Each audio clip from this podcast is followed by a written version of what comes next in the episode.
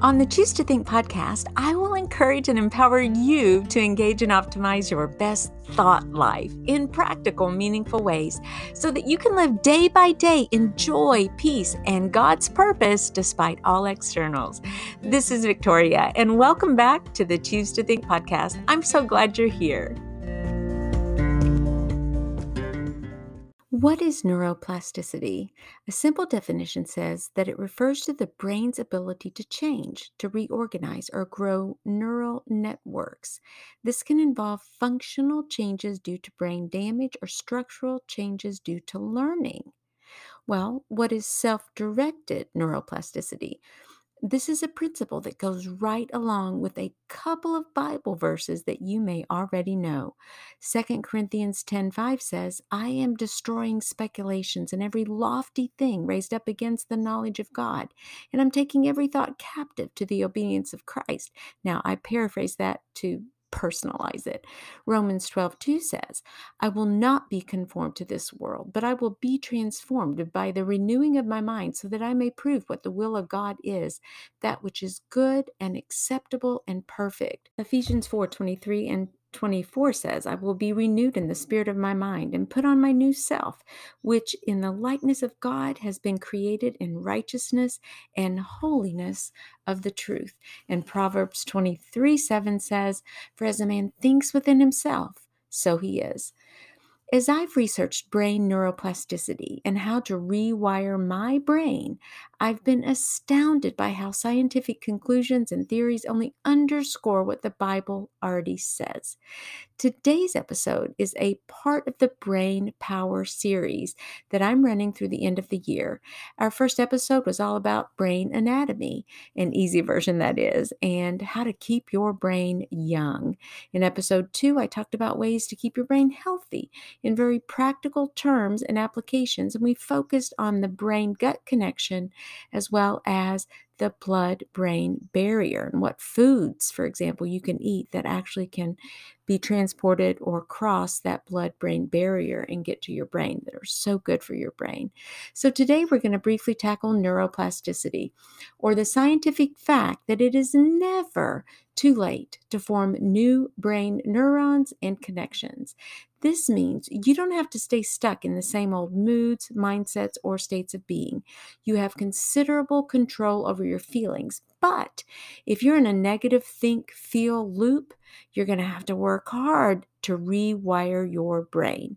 Essentially, because you can think yourself sick, you can conversely think yourself well.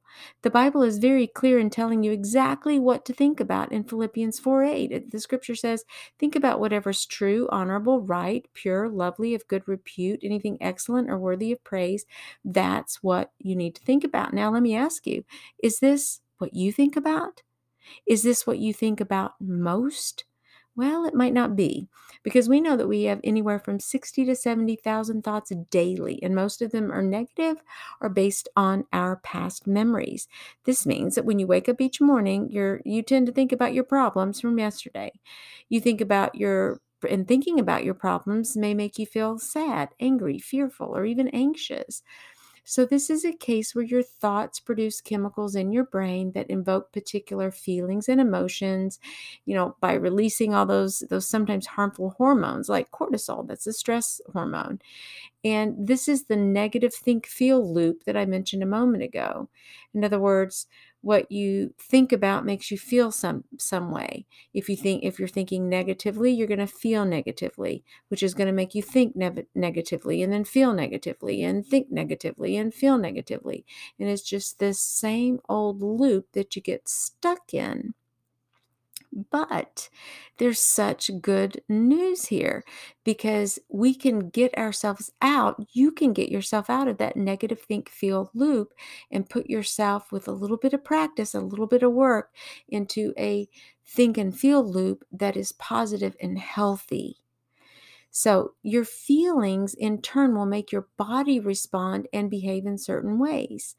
And you become very familiar with the same thinking and feeling patterns, and your body then counts on it. And basically, you've formed a habit. Remember, your habits start with thoughts. Thoughts and then connected feelings, all those chemicals that are released in your body, and then your behavior follows suit. So it's this loop or this cycle that we get in. And that form habits. We do them every single day. But because your brain can be changed, and because we certainly have biblical precedent for this, there's always hope that you can start each day with new thoughts that lead to new emotions and new behavior and the birth of new habits. And listen, that's something to do a backflip over, if you ask me. You don't have to stay stuck in depression, fear, anxiety, or general angst. Matter of fact, although you may persistently and habitually wake up each morning with the same sense and state of being and in a constant rehearsal of the past, the Bible says in Isaiah 43 18 that you're not to call to mind the former things or ponder things of the past because God will do something new. It goes on to say that God will even make a roadway in the wilderness and rivers in the desert. In other words, when you choose to think new thoughts, it's very uncomfortable at first. Your body and brain will resist you, and it is certainly like being in the wilderness.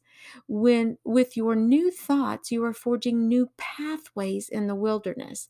The more you practice proper God honoring thinking, the easier it gets and the more life you will actually begin to feel.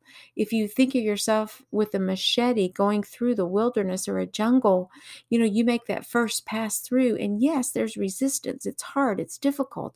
But by golly, the next time you go down that same path, you've already cleared a good way out. The, the path, you can even see it, and you do it again and again and again.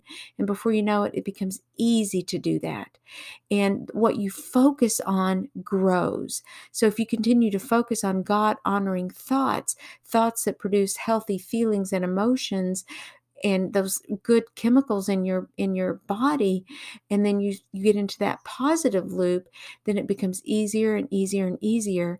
And what you're not focusing on are all the negative thoughts the rehearsed memories the the you know living so much in your past and over and over and over again fixating on the same issues instead of ever attempting or finding resolution that you really hope to have you stay stuck in these negative thought loops and feeling loops and your behavior follows suit.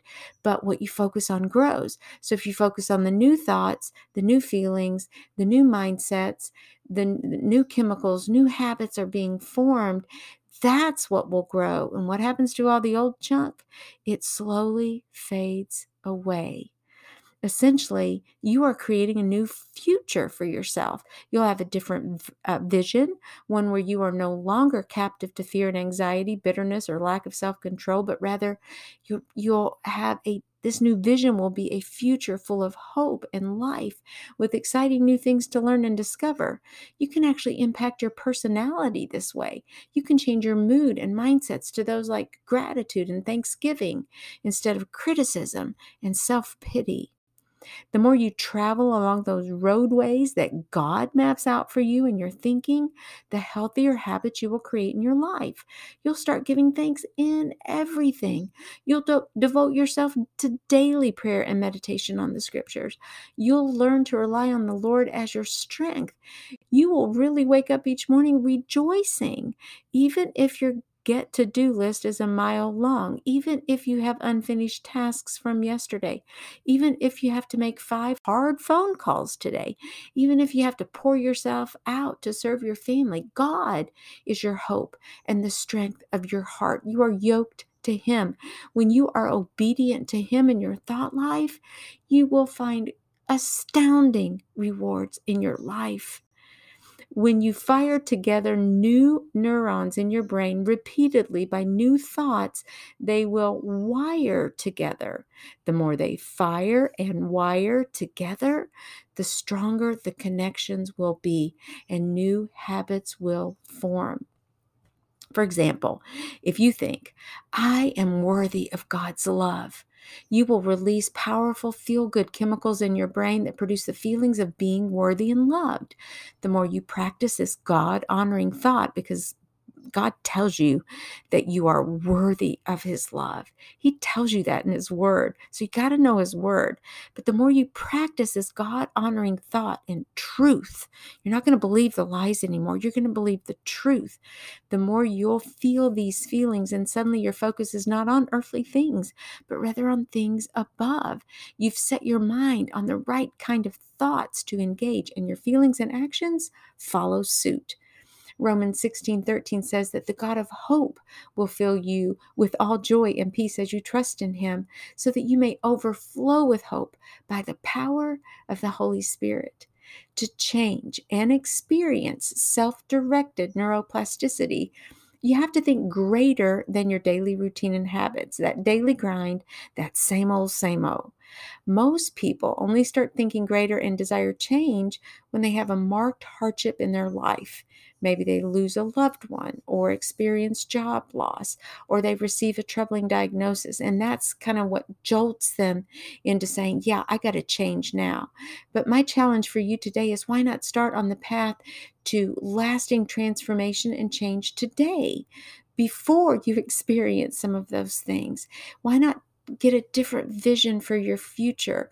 One that is something new and it may be hard at first you're going to get that resistance remember because it's like going through the jungle with just a single machete and you're you know chopping stuff down but the sights are going to be different. You're going to learn new things. You're going to discover new things.